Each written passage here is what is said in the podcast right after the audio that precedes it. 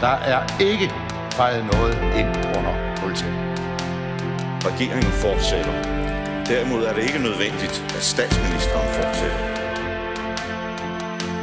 Der er ikke noget at komme efter. Per Helle, pas rigtig godt på dem. De er kun til lås.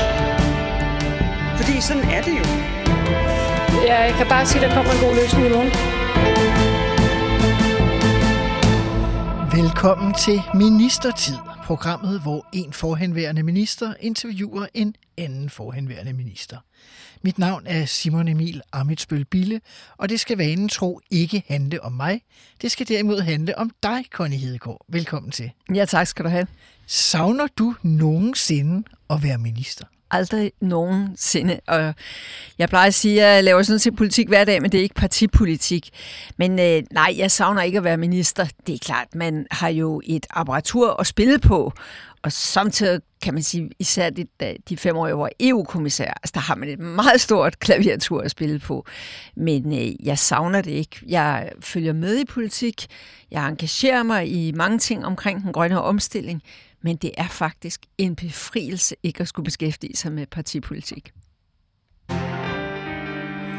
Connie Hedegaard, konservativ miljøminister 2004-7, minister for nordisk samarbejde 5-7, klima- og energiminister 2007-9, samt minister for FN's klimakonference i København 2009 samme år. Alt sammen i VK-regeringerne under først Anders Fogh Rasmussen og senere Lars Lykke Rasmussen.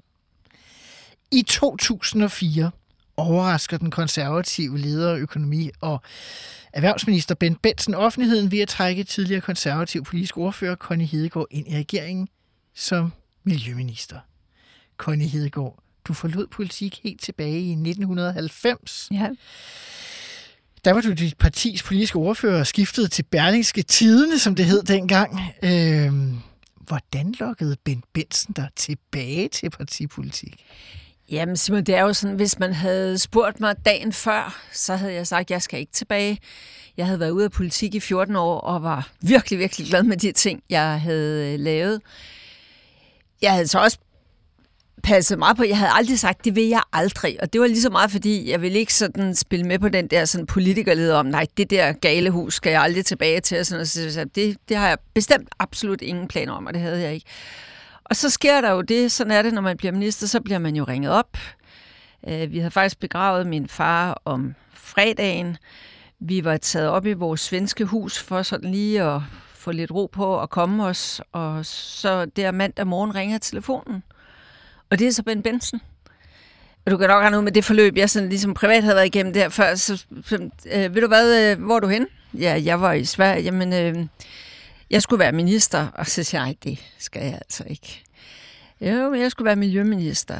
Og det er jo sådan, at den samtale der, og det tror jeg alle, der har prøvet at få den der opringning ved, Altså, du har jo ikke super, super lang tid til at tænke om. Jeg siger til Ben, for det første sagde nej, altså, og miljøminister, nej, for jeg havde jo set, hvad den der regering, der var kommet til magten, hvad den havde gjort ved Hans miljø. Christian Schmidt. Og Hans Christian Schmidt, de havde barberet stort set alt, hvad de overhovedet kunne barbere. Så siger Ben så i den samtale, jamen, det er jo det, det er jo det, der skal stoppe nu. Det har vi jo fundet ud af, og det er derfor, vi beder dig om, vil du ikke godt komme ind og påtage dig den opgave? Så det skal jeg lige tænke over. Og øh, så skulle jeg jo tænke hurtigt, og jeg tænkte så, jeg havde på det tidspunkt, jeg var vært på Deadline, men, øh, eller på DR2, og jeg skrev klummer i politikken, og jeg tænkte, den næste klumme, du skriver, den næste kommentar, du skriver imod det der tossede regeringen gør, kan du virkelig gøre det med god samvittighed, hvis du siger nej til selv at tage en del af ansvaret, når du får muligheden. Så øh, jeg tænkte så, at jeg skal lige tænke lidt mere, men Ben nåede at ringe, for han var meget utålmodig. Ham og Anders havde aftalt det der, det var i eftermiddag, det skulle ske kl. 15 på Amalienborg. Øh, så det korte og lange er, jeg sagde jo så ja, men, sagde, men så forstår jeg altså, at det er slut med de der nedskæringer på miljøområdet. Ja, præcis.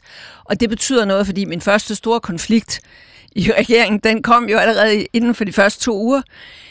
Der bliver præsenteret et finanslovsforslag, som der jo gør senere i august. Jeg blev minister 2. august, og så en eller anden gang midt i august, så kom det der finanslovsforslag. Som, som jo så har været lavet inden du Som jo lavet inden jeg kom ind i billedet. Og så var der jo en kæmpe besparelse på miljøområdet.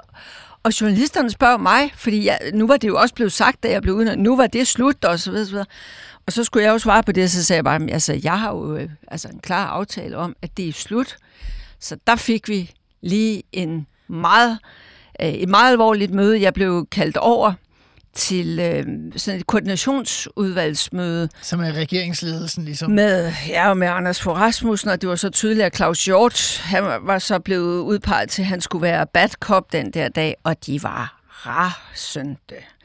Men jeg var jo omvendt fuldstændig klar på, at det var jo den aftale og den forståelse, jeg havde med Bent. Så hvis jeg skulle starte det her med at fortsætte med endnu flere besparelser, det gik simpelthen bare ikke. Så det var sådan lidt hårdt start. Jeg kan huske, at jeg kom gående øh, ved ministeriet nede ved Højbro Plads, hvor det lå dengang. Altså og, dit og, eget ministerium? Mit eget ministerium. Og jeg ved jo ikke, at jeg skal i øh, koordinationsvalgsmøde, og jeg blev modtaget ned på gaden af min departementchef, som næsten fysisk rystede over hele kroppen, og vi var kaldt i koordinationsudvalgsmøde noget uventet. Men altså, det var jo der, jeg måtte beslutte ligesom, altså står vi fast på det, der er aftalt, eller gør vi det ikke? Fordi hvis man ligesom havde bøjet sig der, så, så det, blev, det blev der fundet en løsning på, og så var det at få... din ryg, altså Ben Benson? Ja, men så, og så få måneder efter, så kom det, der hed Miljømilliarden, øh, og det var jo så der, hvor det ligesom blev dokumenteret. Nu er det slut med Aha. det der.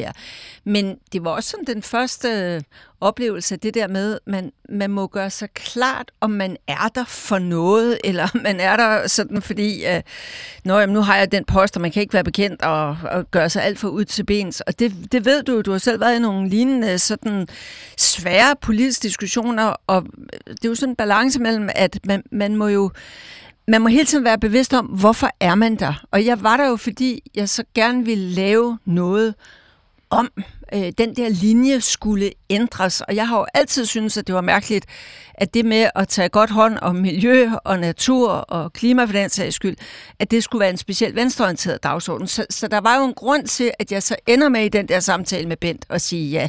Og derfor var jeg nødt til der i det første store slagsmål og, at stå fast på det.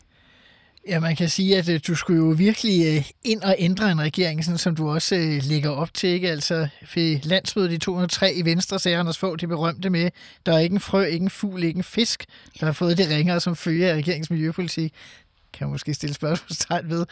Øh, du fortæller, at du bliver taget hårdt i virkeligheden jo imod af Venstre, eller i hvert fald har sådan konflikten øh, til at begynde med det ser også ud som, det bliver ved, når man læser sådan om din... Øh... At det bliver ved? Ja, du har løbende konflikter ja, det, med Venstre, det, ikke? det var der, og Venstre og Dansk Folkepartis ordfører og sådan noget, fordi de havde jo sådan set, at det kan man jo også, altså på sin vis jo også godt forstå, de der ordfører, der i, fra 2001 til 4 tager alle de slag og står på mål for en, en meget sådan hård tilgang til hele området.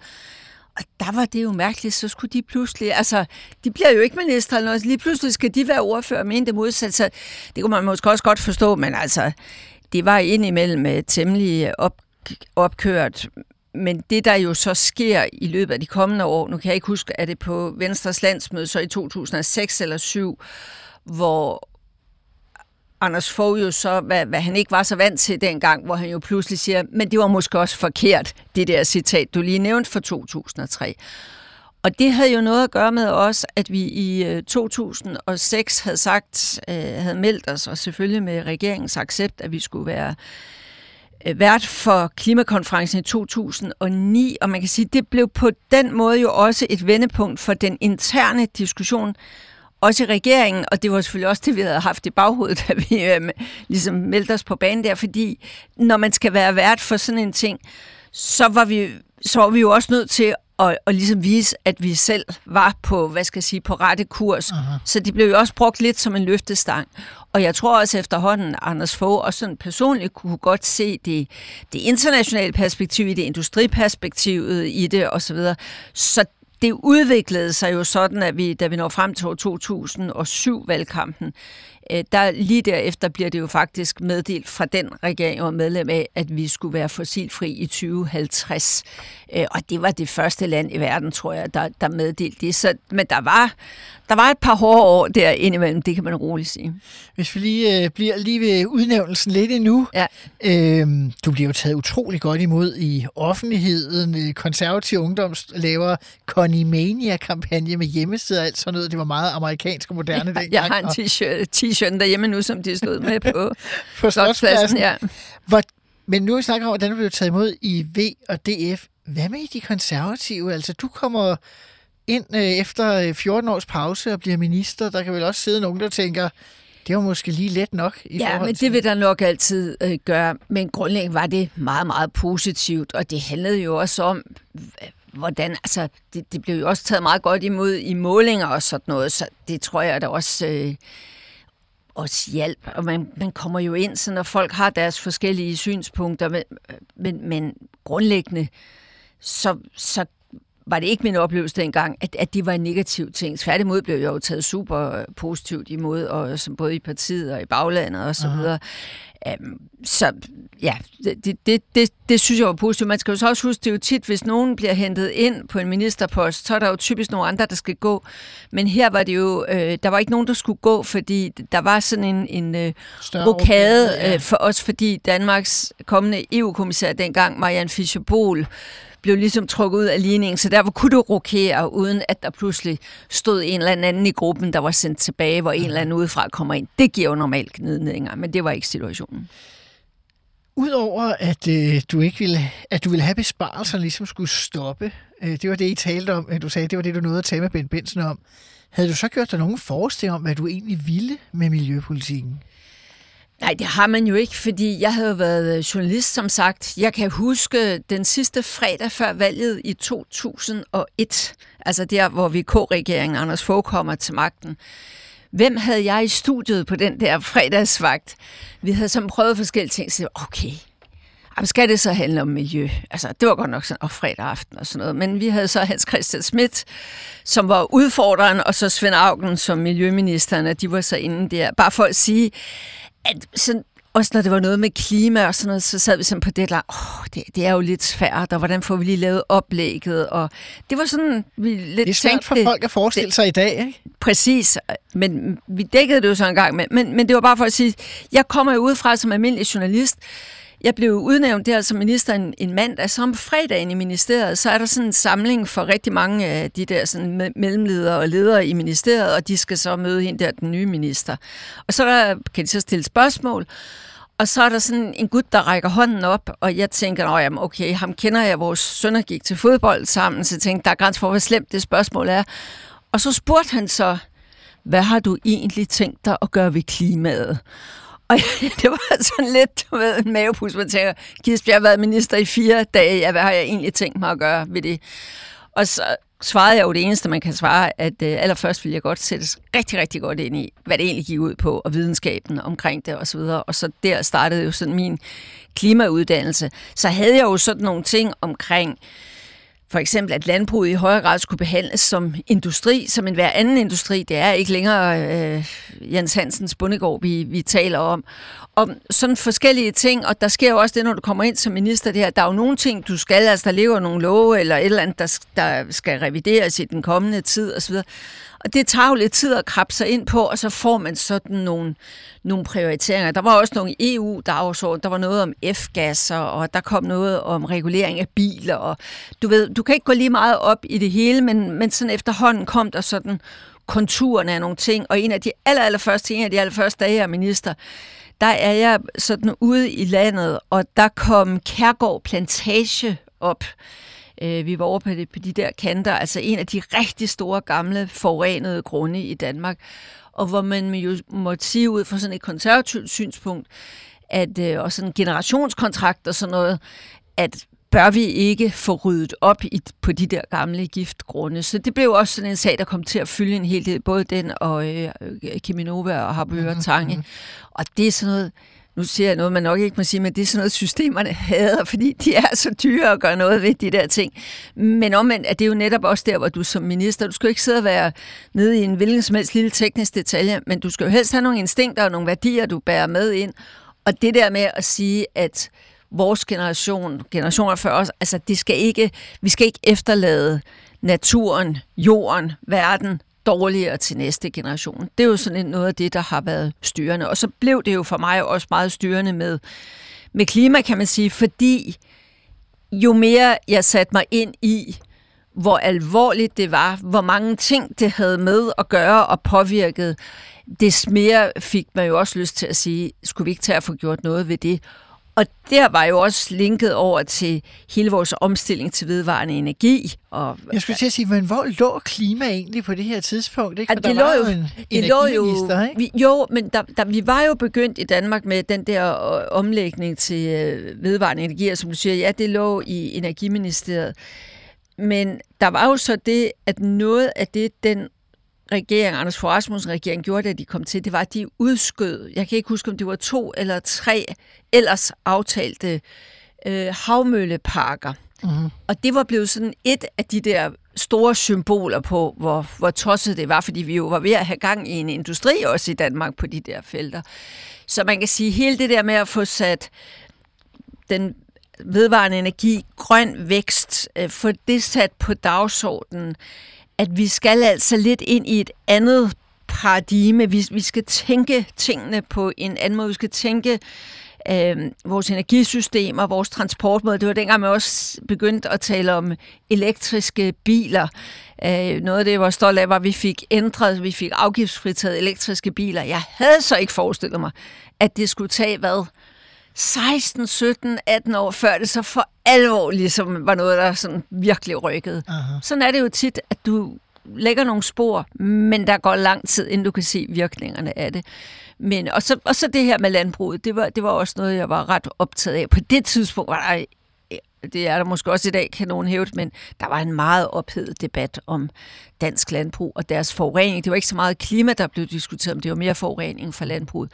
Hvordan kunne du både have et øh, landbrugserhverv, der trives, men hvordan kunne du også ligesom få dem med ind i, i det 21. århundrede og lave den modernisering, der skulle til, også i måden øh, staten behandlede landbruget på, fordi øh, man hidtil havde en tendens til at lade som om, at det var Jens Hansens bondegård og ikke moderne slags industri. Så der var mange, mange emner på dagsordenen. En sag, der kom til at drille i 2004-2005, det er det, man kalder Bilka-sagen. Ja. Øh, det handlede noget med lovliggørelsen af et Bilka-varehus i Horsens. Et ulovligt opført. ulovligt opført. Øh, Venstre pressede meget på for, at man skulle... Vejle Amt, tror jeg, det lå i. De ville gerne have det lovliggjort, og Venstre var meget positiv også over for, at det skulle lovliggøres. Men, øh, men du havde en anden indstilling. Jamen, forhistorien var jo, at jeg på det konservative landsråd, der i 2004, mit første landsråd så som miljøminister, øh, Øh, der siger sådan nogle ting om, hvad vil det sige, sådan at konservativ og miljøpolitik. Og for eksempel, så betyder det jo også, at hvis nogen bygger ulovligt, så er det sådan set ligegyldigt, hvem der er, der bygger det ulovligt, så skal det jo ikke være der. Og så brød helvede jo løs. Øh, og Peter Pag var ude og sige, det måtte en minister, måtte slet ikke sige det. Det har jeg sådan set stadigvæk svært ved helt Ja. at, at, at forstå, men, men øh, sådan var det.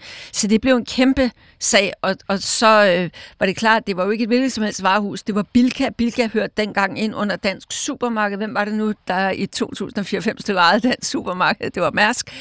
Altså, det var bare, man var jo op imod de, de store kræfter, og, og øh, og, og jeg synes jo bare, at det, altså for det første synes jeg, det er vigtigt at have en stærk planlov. Altså i lande, der ikke har stærk planlov, der ligner landskaber og kystlandskaber og bykerner og alt muligt, de er altså ikke lige så pæne at kigge på, som det er i Danmark. Vi er meget heldige, når vi har, når vi er dygtige til at planlægge, øh, hvor skal der være hvad. Øh, og jeg ved godt, at planlægning ikke er sådan et fint buzzword i alle sammenhænge, men det der med at holde fast i, at øh, man kan ikke bare plaster de danske kyster til. Der er nogle regler for, omkring det. Og så synes jeg jo, som et borgerligt menneske, at så er det ikke sådan, at hvis bare man er stor nok, så kan man blæse på reglerne. Så det var jo en meget principiel sag.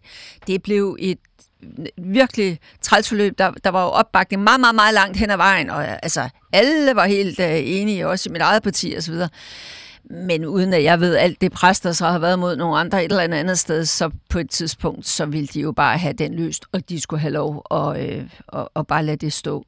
Og øh, jeg ville ikke give dem tilladelsen, så flyttede, klarede man det så ved at flytte det over til justitsministeren. Aha. Og så blev det lovligt gjort på den måde. Men, men det var da en af de gange, hvor, hvor jeg virkelig var... Altså, jeg, jeg sagde bare, jeg kommer ikke til at give dem den der tilladelse. Det er jo sådan en balance, Simon, det ved du jo også. Altså, man kan jo... Øh, det er jo ikke nogen kunst at, at gå og smide det hele, men man skal omvendt også vide med sig selv, at man har en eller anden øh, kant. Uh-huh. Det, er, det var sådan en, princi- det var en principiel øh, ting. En Øh, jeg er jo stadigvæk, jeg kan huske, at øh? Fields, øh, ja, det gjorde jeg meget. Øh, jeg kan huske, at, at Fields var jo også opført uden de der tilladelser i strid mod øh, loven. Men hvor Svend Auken dengang blev så kørt over i den socialdemokratiske regering tilbage i 90'erne. Og det kan jeg huske, fordi jeg har stadigvæk til dato aldrig sat min ben i, øh, i Fields. Så man må også have nogle principper en gang imellem. Hvad var så det, hvis du ser, fordi lige om lidt går vi over til, at du bliver klimaminister. Hvad er det største sejr, der har været, sejr, der har været som miljøminister? Altså, nogle af de ting, vi øh, lavede på landbrugsområdet, var jeg meget glad for. Jeg var med til på EU-plan at lave sådan den store kemikalielovgivning, øh, REACH, og fik også lavet et stort øh, kemikalieforlig her, herhjemme med forskellige stoffer i øh, alt muligt osv. Og så kan jeg så huske mit, øh, mit første miljøministermøde i EU. Der var en sag om det, der hedder F-gasser, og hvor Danmark havde et særligt synspunkt. Og for nu at gøre en meget lang historie kort, det var øh, igen sådan lidt af en armlæg, men vi endte med at få lov til, at vi måtte gå længere, end øh, EU-reguleringen var på det tidspunkt. Og det nævner jeg bare, fordi det, det har jo så også et eller andet sted meget tidligt givet mig den der sådan fornemmelse af, at jamen, du kan lave national lovgivning, men, men du kan altså også, hvis du bruger kræfter på EU-systemet, så kan du altså også være med til virkelig at, at præge, hvor vi bevæger os hen øh, europæisk, og det er jo nok så vigtigt.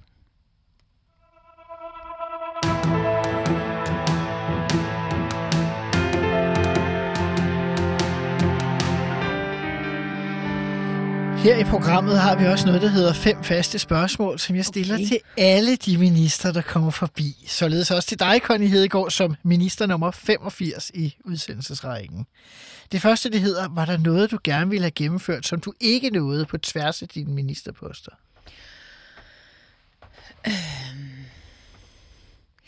Der er jo altid meget, altså, hvor man synes, sådan er politik jo. Du, du når et stykke af vejen, men du når jo ikke øh, hele vejen, fordi du skal indgå kompromiser. Men jeg ved ikke, om der sådan står en stor sag, at der vil jeg... Jeg ville gerne være noget endnu længere med landbruget dengang. Det tror jeg også havde været en fordel, også for landbruget. Det, der ville have været mange diskussioner, der havde været mindre bøvlede sidenhen. Øh, og så, ja, øh, nej, men altså grundlæggende, jeg tror, jeg sådan havde en fornemmelse af, du ved, man, man når så meget, man kan på de der, hvad gik der, to og et halvt eller tre, nej, tre, godt og vel tre år, inden jeg så bliver klimaminister. Spørger om jeg ville være noget længere på klimaområdet? Ja, det ville jeg rigtig, rigtig gerne. Men øh, vi skubbede jo så meget på, som, som man overhovedet kunne, og så har jeg det nok ikke sådan, at jeg så bagefter sidder og siger, ej, hvis vi også bare havde det ene og det andet, altså man knokler jo fra morgen til nat på at prøve at skubbe tingene i den rigtige retning. Hvad var din ministertids værste øjeblik? Hvad var min ministertids værste øjeblik? Ej, altså, jeg tror da nok lige den der nat i Bella Center, hvor vi øh, ikke kommer helt i mål, det må vel trods alt Med- være, være sådan ret højt på klimatopmødet. listen, trods alt, ikke? Vi kommer tilbage til, Det forstår jeg godt, til men det var, der var jo klimatopmødet. stadigvæk minister. Men det er fair nok. Øh, er der noget, du er flov over for din ministertid? Nej. Nej. Jeg tænker ikke, du vil være flov over den sag, jeg nu nævner, øh, men jeg synes lige, at vi skal tage den op. Øh, der var meget diskussion om det der med oplysning om økonomi. Du er en af de eneste, jeg tror, jeg har spurgt om noget med ægtefælder i det her program, faktisk. Øh, men det er fordi, det var en meget stor sag, at Anders Fogh Rasmussen krævede, at man ikke alene skulle oplyse om sin egen privatøkonomi, men også om sin ægtefælles. Og det ville du i Min mand ikke. din mand ikke. Og det blev sådan en, øh, en stor sag, som endte med, at Anders Fogh accepterede vist nok, at, at det var sådan. Det Og, har sikkert været modstræbende. ja, og Jens Rode, som var politisk ordfører for Venstre på det tidspunkt, nåede at sige, at han ville ikke være minister, hvis han skulle gøre det samme, så han forstod, at hans kone skulle gøre det samme.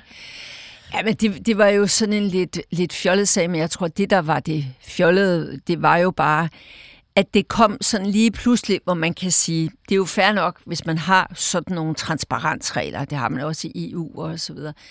Men så er det jo noget, man normalt, når folk siger ja til at gå ind i et eller andet, så skal det ligesom, så er det sådan, vi gør det. Øh, og, og det blev bare sådan lidt, og Jacob, min mand, synes, det var godt nok noget, noget, noget underligt noget. Jeg tror, det var nogenlunde samtidig med, at der også blev indført sådan nogle regler, at hvis bare man havde været ude på et eller andet besøg og fik fadet en kuglepind, så skulle det også månedligt opgøres i staten, som om, til, nu må det altså også stoppe på et eller andet tidspunkt.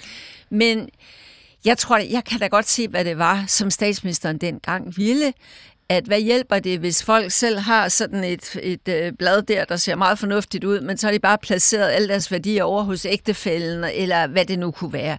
Så det var mere den der måde lige pludselig sådan at begynde også at sige, nu skulle man helt, og det var jo meget detaljeret, ja. og det var ikke noget med, hvis du havde store formål, eller hvad det havde min mand altså absolut ikke, men det var sådan helt ned i, i noget meget minutiøst, og det, øh, ja, det blev der reageret mod.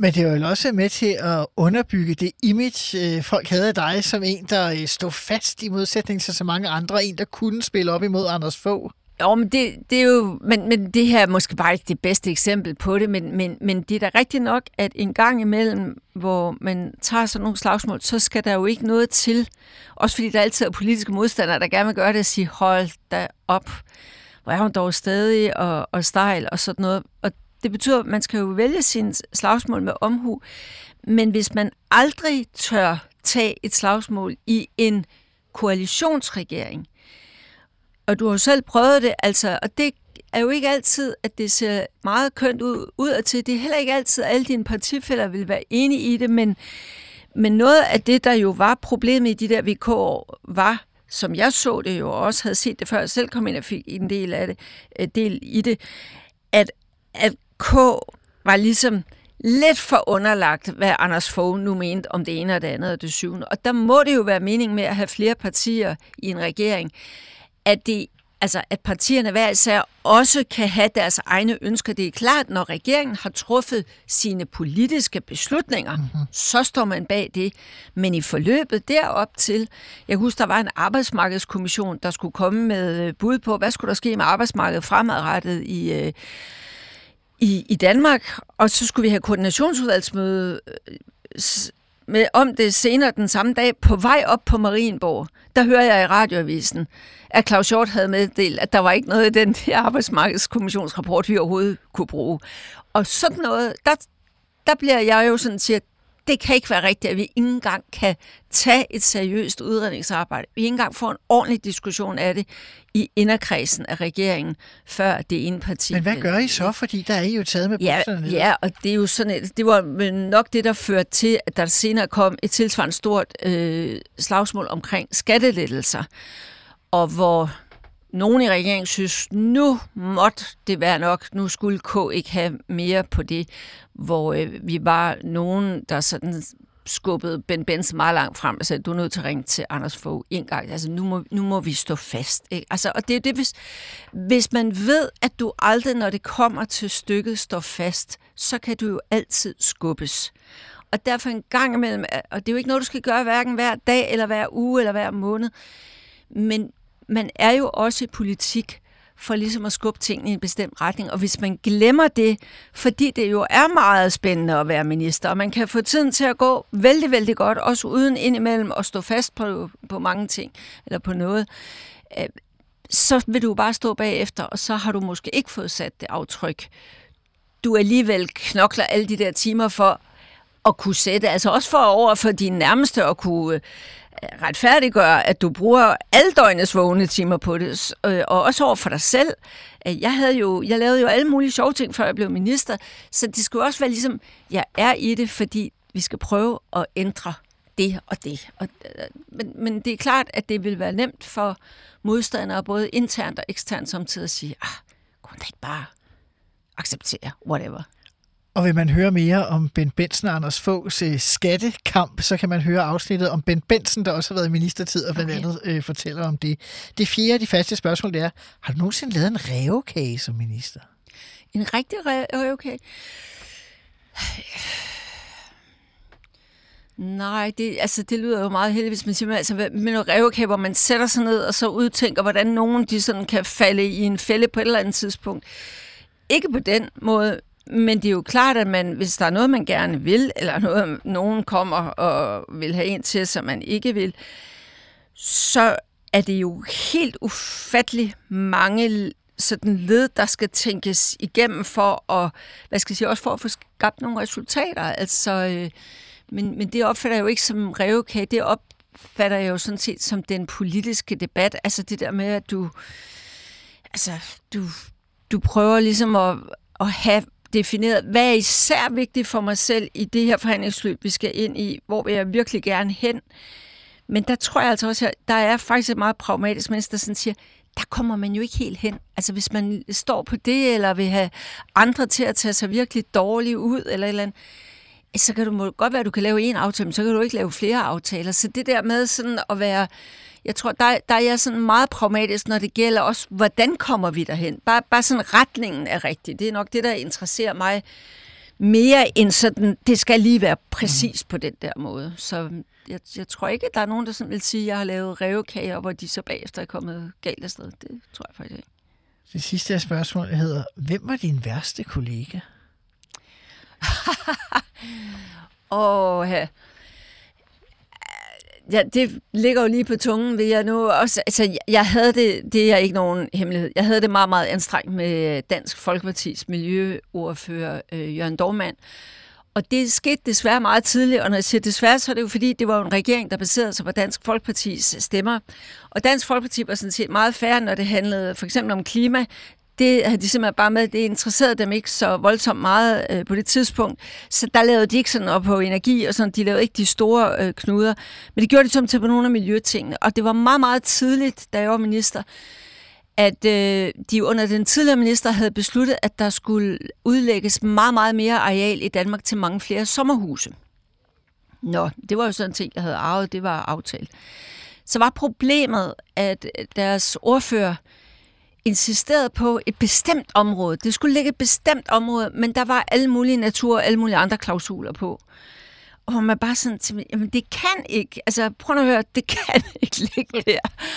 Og det blev ved og ved og ved, og jeg var til sidst nede i uh, Erhvervsstyrelsen en gang, og altså uh, på deres hjemmeside, for noget, hvem ejer det der jord? Og da jeg fandt ud af, at det var en, der ikke boede så langt væk fra øh, ordføreren, og sådan til, ej, nu stopper festen altså her. Og, og der var man simpelthen bare nødt til ligesom at, at sætte lidt en grænse for, at selvom man er ordfører for et parti, der understøtter øh, regeringen, så, så er der jo visse ting, som vi ikke bare kan give køb på. Og, og det skabte virkelig øh, et, en, øh, en træls stemning, fordi jeg tror simpelthen, det blev grundlagt der. Men det var der ikke så meget at gøre ved. Og så var på et tidspunkt blev det løst ved, jeg måtte til DF's ledelse og sige, nu må jeg altså udnævne en anden ordfører, for det her, det går simpelthen ikke. Og det gjorde de så.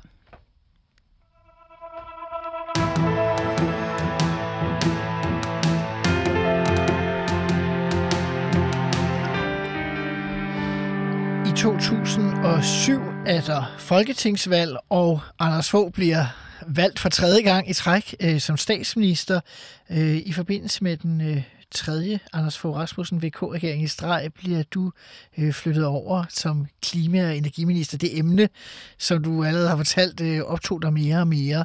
Øh, hvordan foregik øh, skiftet egentlig for dig? Altså, var det bare en udnævnelse, eller har du drøftet det med Bent Benson?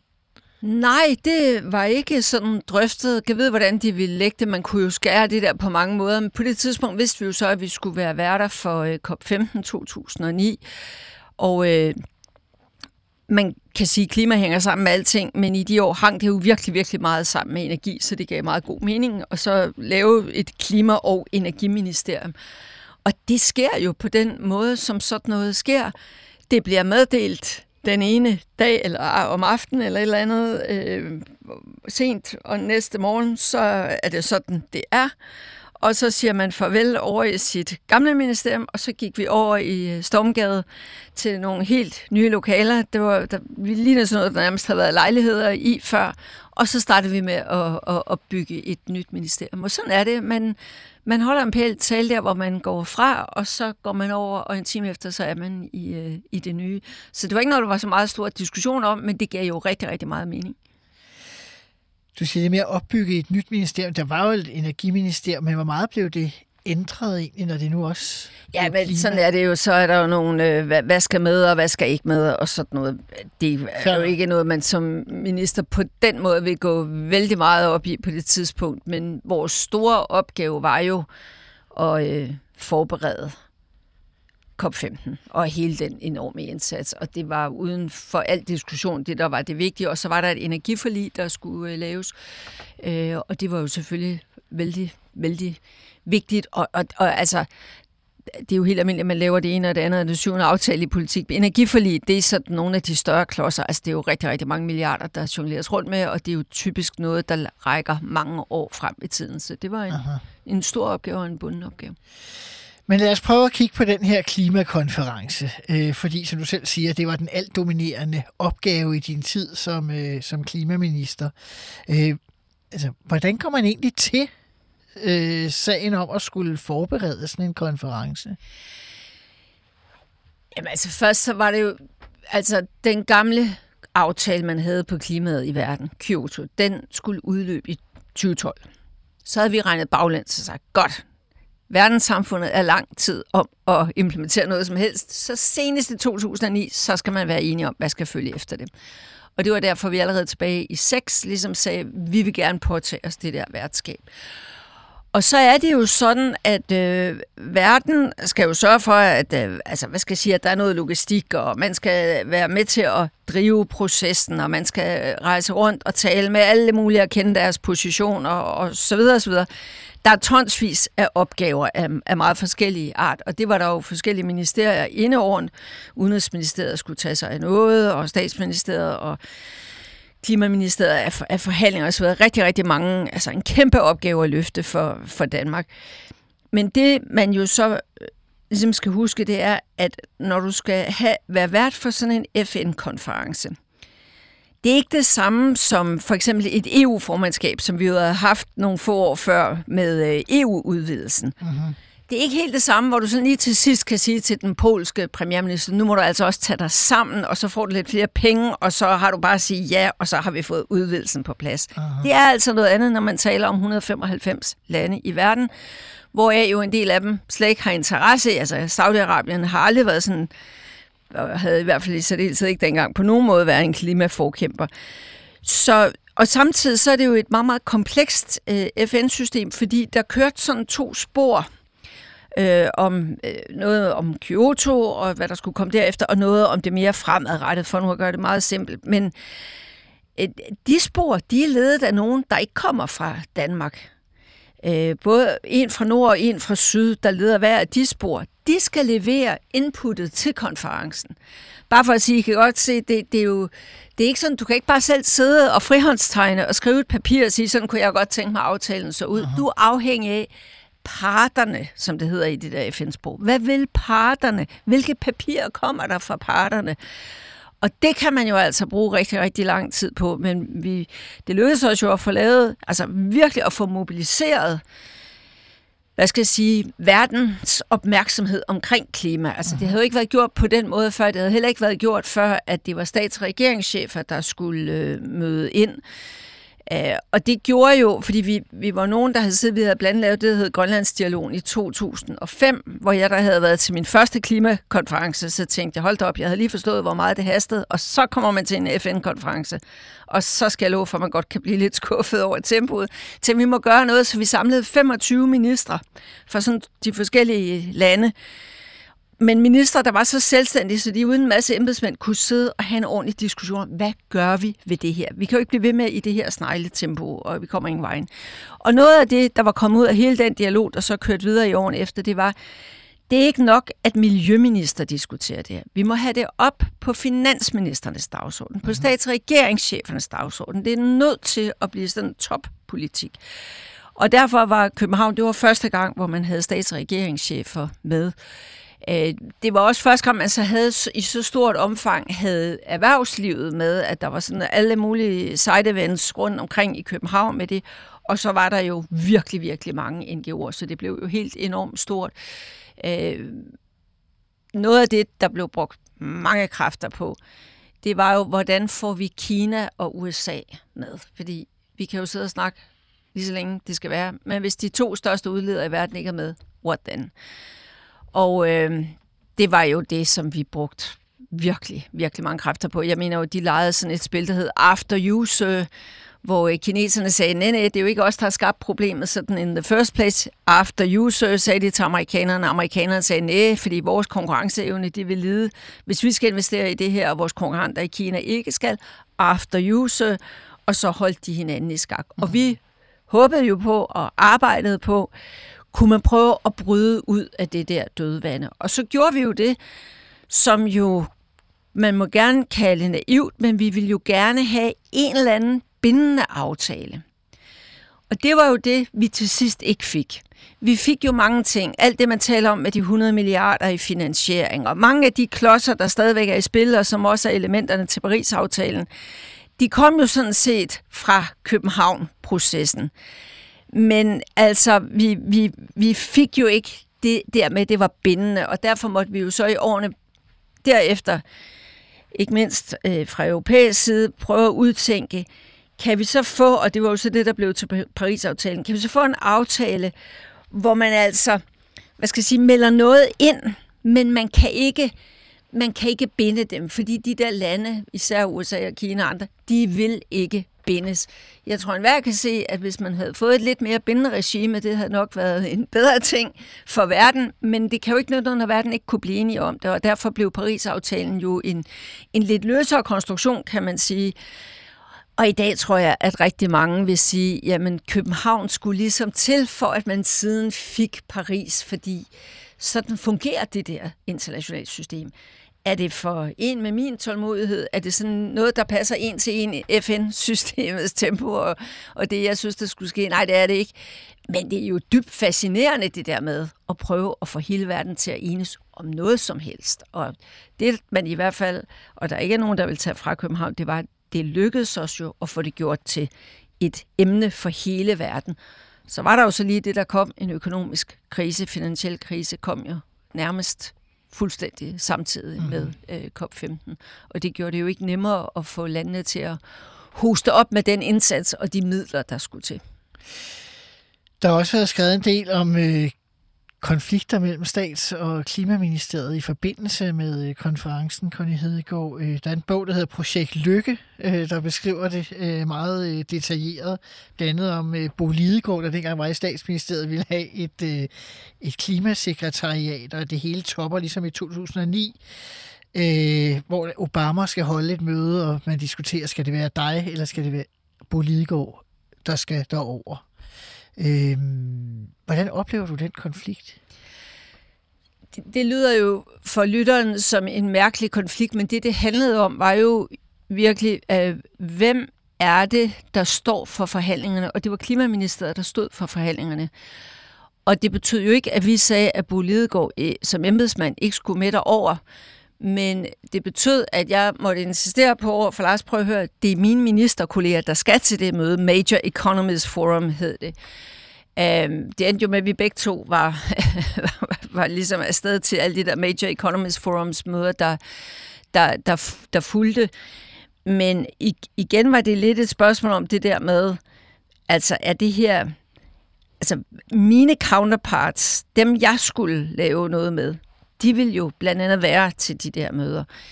Øh, når det så er sagt, Simon, så er det faktisk sådan, og nu statsministeren dengang, Lykke, har jo fået meget hug for sådan, at han ville sidde i stolen der til sidst, og alt det der, der skete den der nat, og folk kan huske billederne fra det. Mm-hmm. Men det har aldrig været øh, en, en meget stor konflikt mellem Lars Lykke og mig. Det har mere, hvis man nu skal sige det, og jeg gider ikke at gå ind i alt det, der har været dengang, og alle har deres erindringer af deres små notesbøger osv., men det var meget også ned gennem systemerne forskellige tilgang til det. Og, og igen det der med, at vi synes, og embedsmændene i Klimaministeriet synes, man skulle være virkelig, virkelig meget forsigtig med at tro, at man bare sådan lige selv kunne skrive sin aftale, og så en eller anden dag lægge den frem og for, for parterne, for sådan fungerer FN-processen ikke.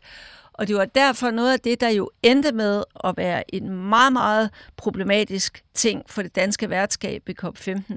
Det var jo, at på dag 1, tror jeg, af det der 14 dage lange værtskab, så er der en tekst, der bliver lækket, jeg tror det er til The Guardian, som jo får en hel del, ikke mindst af de store udviklingslande og mange andre, til at gå fuldstændig berserk, for sad de nu bare her og forhandlede for sjov og så videre. Og det understreger ligesom, at men det, det er altså sensitivt, og man, man skal bare passe på, når man har hele verden, og skal have hele verden til at gå med i samme retning, som man vil. Hvordan gør man det? Og det var der simpelthen også nogle øh, hvad skal jeg sige, forskellige takes på nede i systemerne, hvordan man, man gjorde det. Når det så er sagt, så er det jo sådan uh, typisk i Danmark, hvor vi simpelthen kigger enormt meget på vores egen rolle, og, og det er fint, fint nok. Men sagen er jo bare, at hverken Obama, da han, han kunne ikke komme igennem med klimapolitikken i sin første periode, og på et tidspunkt vælger han, skal jeg prioritere sundhedspolitikken, eller skal jeg prioritere klimapolitikken? Han prioriterede sundhedspolitikken, og dermed kom øh, USA mere eller mindre tomhændet til København. Mm. Jeg tror, at da kineserne ser det, så tænker de, så behøver vi jo ikke at spille mere konstruktivt med. Og da de to parter ikke vil rykke deres klassiske positioner, så, øh, så var det jo ikke muligt. Mm. Og så ender det med billederne af Lars Lykke med hammeren med og trætte øjne og så videre. Øh, bare lige for en enkelt ting i forhold til det, fordi du sagde tidligere med en anden sag, at, at der overvejede du sådan din ministerposition. Øh, jeg har læst mig til, at du i forbindelse med øh, den her sag øh, med hvem der skulle sendes, dig eller Lidegaard, der står der i den bog der, øh, der øh, jeg talte om før, Projekt Lykke, at pressemeddelelsen om din afgang var skrevet? Jeg kan ikke, altså helt ærligt, jeg kan ikke huske det. Og jeg har ikke læst øh, lige den der bog om ja. lykke. Øh, jamen, det kan da godt være, øh, altså, fordi, som jeg siger, det handlede jo om, at, altså, havde jeg ligesom den opgave, eller havde jeg ikke opgaven? Og det er jo sådan set statsministeren, det må han jo finde ud af, om, altså, hvem, hvem havde, havde så opgaven. Øh, men det blev jo, altså løsningen blev jo, at fra de fremtidige Major Economies Forum møder, øh, der, der deltog jeg, og det var naturligt. Lige op til konferencen, så øh, bliver det klart, at du er Danmarks øh, kandidat som øh, EU-kommissær. Øh, hvordan får du det at vide? Nej, men jeg havde, øh, jeg havde allerede i foråret, der havde jeg øh, sagt til øh, Line Espersen, som er blevet konservativ partiformand, at hvis den mulighed var der, øh, så ville jeg være interesseret i det. Øh, og det var jo ikke sådan noget, der lå lige på den flade, fordi normalt går det til det, ofte er det gået til det største parti i regeringen, og det var Venstre, og Venstre havde den allerede, og så videre. Men det var fordi, jeg havde jo set det, at det, altså, du kan virkelig lave meget politik på den der post. Men der var jo så bare det, at efter de almindelige planer, så skulle kommissionen skifte 1. november, det vil sige lige før koppen. Det var jo ret uheldigt. Men så sker der jo det, at hele processen bliver forsinket, og øh, så hører jeg jo sådan set ikke noget, men der er jo nogen, der godt ved, at det, det kunne jeg godt være interesseret i. Og der er også på et tidspunkt, hvor der kommer sådan en, en dansk ambassadør, der bare vil drikke en kop kaffe, og kun med mig, som, som går så sent, når nogen, nogen tænker et eller andet i det her system. Øh, men måden, jeg så øh, hører om det på, det er, at jeg bliver ringet op sent en aften derhjemme, jeg tror klokken er 10, om jeg vil komme til morgenkaffe næste morgen med øh, statsministeren.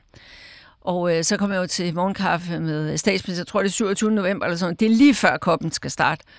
Øh, altså. Så du troede, det handlede om det, eller hvad? Nej, øh, jeg håbede, fordi der, der var jo så mange spekulationer om, Danmark havde, var en af de sidste, der ikke havde nævnt, hvem Aha. der skulle være deres øh, kommissions, øh, kommissærkandidat. Og så kommer jeg jo til Lars, og så siger han det, og det, øh, det var jeg jo super glad for, fordi det var jo så efter koppen.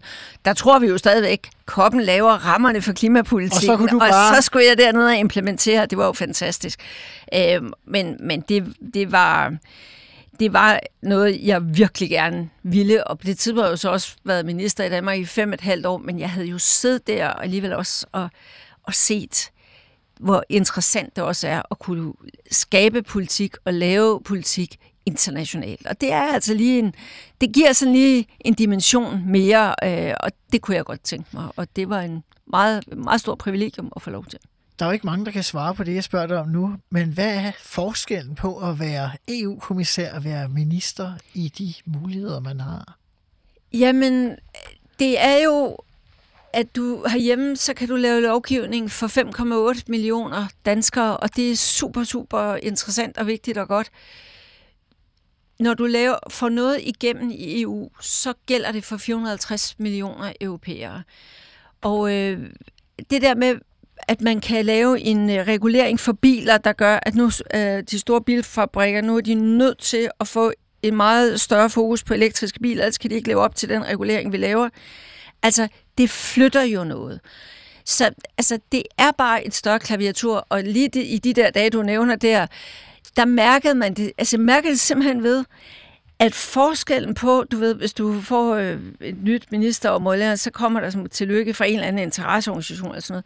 Men det der, du får, når du bliver kommissær, hvor du godt kunne se, hold da op, altså presset og lobbyismen og det hele, det kan du lige gange med en, en, en ret høj faktor. Øh, og det vil sige, at du kan udrette meget i kommissionen, handler det jo om det hele. Der sidder jo 27 kommissærer. Nu blev det den finansielle krise, der også kom til at præge vores tid. Det er altså også bankregler. Det, det er det hele. Og du sidder fire timer om ugen og har diskussion kun de 27 kommissærer om, hvad skal vi gøre? Hvad gør Europa med det her? Og så, videre. så altså for en som mig, der jo er meget optaget af miljø og klima og sådan noget, men også er optaget af det bredere, det, det, er, øh, det er meget, meget interessant at være en del af EU-kommissionen. Og så hele tiden har du altså også det internationale, fordi når man for eksempel er EU's klimakommissær, så øh, skal man jo ligesom have alle EU-landene med, men man er jo også den, der ligesom tegner EU udad til øh, i forhold til resten af verden i de forskellige klimaforhandlinger. Så det er også et meget internationalt job. Conny Hedegaard, jeg spurgte dig som det første, om du nogensinde savnede at være minister. Jeg kunne have lyst til at spørge dig, savner du nogensinde at være kommissær? Nå, men altså, der er også det lidt anderledes ved at være kommissær, at den dag, man kommer der ind, og øh, så ved man, at man har fem år. Øh, der er udløbsdato på, og da så vores øh, regeringsfarve skiftet i mellemtiden, så hvis man, der er fem år. Og det vil sige, at vi havde lavet ligesom sådan en plan for, hvad, hvad, hvad skulle vi så nå i de her fem år? Vi skulle have klima mainstream ind i EU-budgettet, vi skulle dit, og vi skulle dat, og det der, og det der, og det der. Og da vi den sidste aften, 31. oktober 2014, i mig og mit kabinet og mine medarbejdere, altså da vi ligesom siger farvel til hinanden der med at holde fest, så kan vi ligesom se det, vi satte os for. Altså tjek, tjek, tjek. Vi havde fået det gennemført, og derfor blev det nok også sådan en meget afrundet ting. Ligesom ved, det er fem år af dit liv. Det er fem år af dit liv, hvor du ligesom, det er, det, det er en mulighed, du har. Brug den. Og så kunne man da godt som til sige, at det ville altså godt nok være interessant lige at få en, altså tænk hvis man kunne det igen. Men man skal jo så huske, og det har du sikkert også selv oplevet, at den dag du så kommer hjem, og ikke har det ansvar, som det også er, det arbejdspres, det også er, så får du jo ligesom dit liv og din familie og dine relationer og alt muligt, og din frihed tilbage igen. Så på en eller anden måde var det bare sådan helt naturligt. Det var de fem år, vi nåede det, vi gjorde, og som vi havde sat os for. Og så kommer man tilbage og får ligesom, hvad skal jeg sige, sit normale liv igen. Og da det skete, der havde jeg jo samlet, altså i en periode, været minister og kommissær i 10,5 år, og øh, så synes man måske også, at så var det tid til at lave et gearskifte. Conny Hedegaard, du skal have tak, fordi du ville være med i Ministertid. Tak fordi jeg måtte. Det var en fornøjelse at have dig på besøg. Jeg er tilbage på fredag med en omgang Ministertid Live, hvor jeg diskuterer aktuel politik med forhenværende ministre, og på næste søndag med endnu en forhenværende minister, der fortæller om sin tid i regering. Tak for i dag, og på genhør.